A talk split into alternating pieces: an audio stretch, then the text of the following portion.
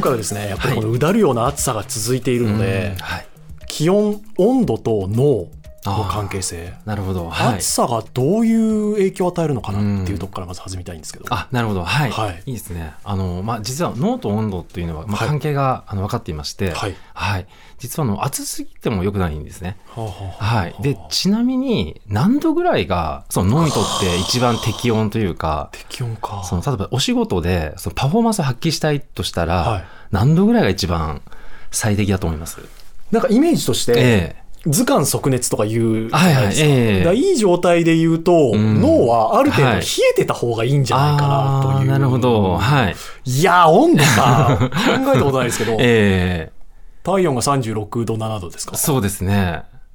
もう3、いやー、まあ、20いやー、30度ぐらいですかね。あ、30度ぐらい。あ、結構高い。それ高いですかでも、ですかね体温の中では、はいいや、わからないですね。ええ三じゃあ30度で。あ、そうですね。あの、一応気温っていうことで考えてあ、いそういうことかき。ますと。気温か、ええそうかそうですね。気温で言うと20度ぐらいですかね。あ、20度ぐらいですね。 20度ぐらい弱。ぐらい。なるほの方がど。いいんじゃそないれですかねがだと一番こう、冴えちるょ感っじとが、。ちょっとやっぱ低めの方が冴えるんうじゃないん、あ、っていうことですね。はいはい。あの、一応ですね、はい一応科学界では、あの、まあ、いろんな研究はあるんですけども、まあ、その中で、まあ、一つ言われていますのが、はい大体24から25度ぐらいあ24か。ですね。はい。まあ、22度でもいいんですけども、はいまあ、大体それぐらいの、あの、気温が、実は、あの、パフォーマンスが上がりやすいっていうことが分かってまして、はいで、実は、あの、フロリダの、まあ、大学の研 究で、おお来た。はい。ええ 何度が一番、こう、あの、パフォーマンスが上がるかっていう研究があったんですね。それは外気温が何度かってことそうですね。かはあい。ーで、オフィスワークで、あの、タイピングをさせるっていう、まあ、実験がありまして、はいははいい、はいで、その結果、あの、じゃあ20度と25度で比べてみたんですね。はい。で、そうすると、25度の方が、タイピングの量が、実はあの、かなり増えるんですよ。はい同じ能力なんだけれども、そうですね気温の違いだけで。そうなんですよ。で、実際150%、1.5倍。え、結構違うじゃないですか。そうなんですよ。1.5倍打てるようになるんですね。え、しかもええ20度と25度の差ですよね。そうなんですよ。5度なんですけども、あんまり、はい。で、しかもですね、タイピングのミスも44%、25度の方が減少するんですね。はい。なので、まあ、寒すぎても良くないと。いうことが分かってます。でも寒すぎってなんかその10度とかは良くないと思うんですけど、そうですね。 20度と25度のは差いですよね。そうなんですよね。こはれい人種とかも関係なくですか人種は一応この実験では、まあ、アメリカはいと、あと北欧の方の実験もあるんですけども、はい。まあ、ただね、脳のまあ性質としてはほとんどまあ変わりませんので、はい。まあ、ほぼ、まあ大体同じ程度だと思っていただいて、結構だと思うんですけど、そうすると、はいじゃあ室温を25度ぐらいに保っておくと、はい。脳にとってはいいですよってことなんです。そうですね。もちろん個人差もありますんで、ええまあ、例えば24度がいいっていう方は24度でもいいんですね。心地が良いあの感覚ってあると思うんですけども、えで、ちなみに25度以上になっていくと、1度上げ上げるごとに2%パフォーマンスが下がるっ ていうデータがあるんですよ。もう一回いいですかはい。25度から1度上がっていく25度と、一度はい1度ごとに2%ずつパフォーマンスが下がるんですね。お仕事の。 2%。はい。なので、えっ、と、以前私がですね、あの、国家公務員だった時代がありまして、はいあの、夏場はですね、あの、節電ということで、確かに。あの、室温が28度だったんですよ。 で、もうあの時を考えるとですね、もう本当に効率が悪かった。いや、でとうかも、あの地球のことを考えると今まあ28そう度なんで目指そうって言われてでする。よね。そうなん、まあどっちを取るかにもよるんですけども、はい。そうやって考えると、やっぱり外での仕事を考えると、ええ今平気で35度超えますけど、はい。それだけうん。下がってるってことでですね。すね。おおっしゃる通りですパフォーマンスは。ね。そうなんですよね。はい。あの、暑くてやる気が出ないっていうのはまた別ですかあそうですね、暑くてやる気が出ないっていうのも、まあ、湿度とかも関係してくるんですけどもへー、あのそうなんですよ、で実は湿度も、実は脳にとって非常に重要なことが分かってまして、湿度。はい、そうなんです湿度が高すぎるとどうですかね、例えば熱帯雨林の中とか、まあ、例えば、あーのいや厳しいですよね赤道直下の国々。ていうかもうで、東京厳しいですもんね、そういうことね、だいぶ。最近そうですよね。最近そうなんですよね。湿度つらいですね、まだカラッとしてる方がええ暑くても耐えられるっていう感じはありますし、そうなんですよね。はいで、やはり湿度というのはやっぱりあの不快感、あのノイズがストレスになりますので、あのパフォーマンスが下がります。で、あと実はその湿度が35%以下になると、はいはいはい実はあの瞬きの回数が増えるってことが分かってまして、うーええ。で、まあでも、まあそうですね。そうなんですよか乾燥しますね。そうなんですよ。はいで、実はですね、その瞬きの回数っていうのが、実はある能力に直結してまして、はい。 で、こ これ何だと思います瞬きの回数がある能力、私たちの、はい、ある能力に直結してるんですね。情報処理の能力。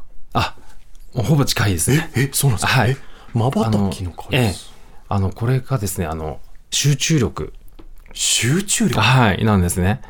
で、実は瞬きの回数が多ければ多いほど、はい集中力が下がるってことが分かってまして、で、実際東大の研究で、あの、脳の状態と瞬きの回数を同時に、あの、モニターしまして、はい。で、そうすると、あの、集中してる脳の状態の時は、瞬きの回数が少ないんですね。はい。で、集中してない時ほど、こうパチパチしてると、1分間あたりの瞬きの回数が多くなってしまうんですね。なぜですか集中してると瞬きを忘れるみたいなことなんですかそういうことそうですね。まあ、その集中してる状態っていうのは、はいその物事を入力しなければいけないので、はあはあはあ大量の情報を入力しようとして、瞬きの毎回してるとですね、ま、遮断されてしまうんですね。なので、脳がもう開けたままにしてるんですよ。 で、そうすると、あの、湿度が低いとですね、逆に、あの、増えてしまうので、なんかこう集中しないとか、イライラするっていう時は、意外と自分のせいではなくて、はいあの、湿度のせいかもしれないですね。はい。いい考え方ですね。湿度ええを追求すれば、 自分が悪いんじゃなくて湿度が悪い。そはそうなんですね。はい。だから私自身もあの執筆とか、はいそのまあ、部屋の中で作業をするときはあの必ず湿度っていうのを管理してまして特に冬場だとどうしてもこうエアコンとかで乾燥しやすいんですね。下がります。はい、なのでまあ加湿器を必ず置いて、まあ、作業をしたりとか。そうなんですよ私もあの騙されたと思って一回置いてみたらですね、はいあの本当にあの使いにくくてあの長時間集中してできるんですね。なので、本当にちょっとしたことなんですけども、こんなに変わるのかっていう体験もしましたんで、湿度はどのくらいに合わせるといいんですか数字で言うと。そうですね。で、基本的に70%以上だと、あの、疲労感が出やすいってことが分かってまして、 70でと。なので、35から、えーまあ、大体70の間っていうことで、まあ、50%とか60%とか、はい。であれば問題ないかと思うんですけど、だから日本で暮らしてると、ええ冬は35以下になりますし、そうですね夏は70以上になるので、はい。ある程度ケアしてあげないと、そうなんです夏と冬ははい。知らぬ間にパフォーマンスが落ちてる。そうなんですよね。落ちてるってことなんですね。はえ、じゃあ20、気 温が25度い。えで、ーはい。湿度をええやっぱりまあ35から70、まあ、50%そぐうらでいすにね持っていってあげるのが、そうですね、脳にとっては良い環境だっていうことですね。はい。それだって実際変わったんですもんね。あそうですね。私自身も変わりましたし、 あとはもうクランドさんとか、その企業さんとかにはいまあ導入していただいたりしたんですけども、はいまあ、その結果、結構やっぱりあの、営業成績が変わったりとか、はい。ええ。あの、実際に結果も出ていますので、 まあもちろん個人差はあるんですけども、はいもう出る方はすごい出ますし、あの、出ない方はあまりいないんですけど、やはり、あの、多少なり必ず変化はありますので、はい。今このスタジオはどうですあ、スタジオは結構快適な空間だと私は感じますあそうけですど、かはい、ええこういうね、こう気温計出してないので、あーここが何度なるほかど分かんないんですけど、そうですね。いやー、湿度考えたことなかったなそうなんでなんすかね。気温はまあええ良くないんだろうな、暑すぎるの良くないんだろううな、ん寒すぎるの良くないんだろうなとはなんとなく思ってましたけど、あ、なるほど、はい。湿度は別になと思ってました。あ、そうですか。ね、結構意外な盲点かもしれませんけども。本当ですよ。はい、えでそれがさっきおっしゃってたその瞬きにもまあつながるっちゃつながるわけですもんね。そうですね集中できれば集中していれば瞬きは自然と減るしえ。そうなんですよ。はい。なので逆に言うと集中力をつけたければ、瞬きをしないっていうことを強制的にやってもいいんですね。それはなんか違う方に集中がいっちゃいません。瞬きしないっていう方向にあ気持ちがいっちゃいませあのん。ただですね、これ面白いのが、あの、例えばその、イチロー選手とかもよく実践してた方法なんですけど、はあの、1点をずっとこう10秒ぐらい見てるんですね。はい。で、まあ、やりますねそうそうなんですよ。で、一点集中法ってまあよく言われるんですけど、あれ、脳科学的には非常にいい方法で、はい。集中して見れるってことは、瞬きをしないんですね。はい。で、そうすると、脳は瞬きをしないっていうことを、実はシグナルを受けまして、これは集中すべき状況だっていうふうに認知するんですよ。まばたきってスイッチなんですか基本的には、まあ、脳スにイよッってはチに、えーのように、えーなっているえ感じなんですね。じゃあ脳としては、あ、こいつ今瞬きしてないってことは集中のスイッチ入れたいんだなっあ、そうですね。はい。そっちに持ってこうかなっそうてんなり得るってことですかそうなんです。あの、ものすごく興味関心の高いものが目の前にあったら、どうですかね。 瞬きすら惜しいってことですよね。 ということですね。もう、ガン見すると思うんですね。は要は、その、あの、対象物の情報を、あの、どんどんこう吸収したいので、もう、瞬きをしてしてる暇がないという状態なんですね。ええあ。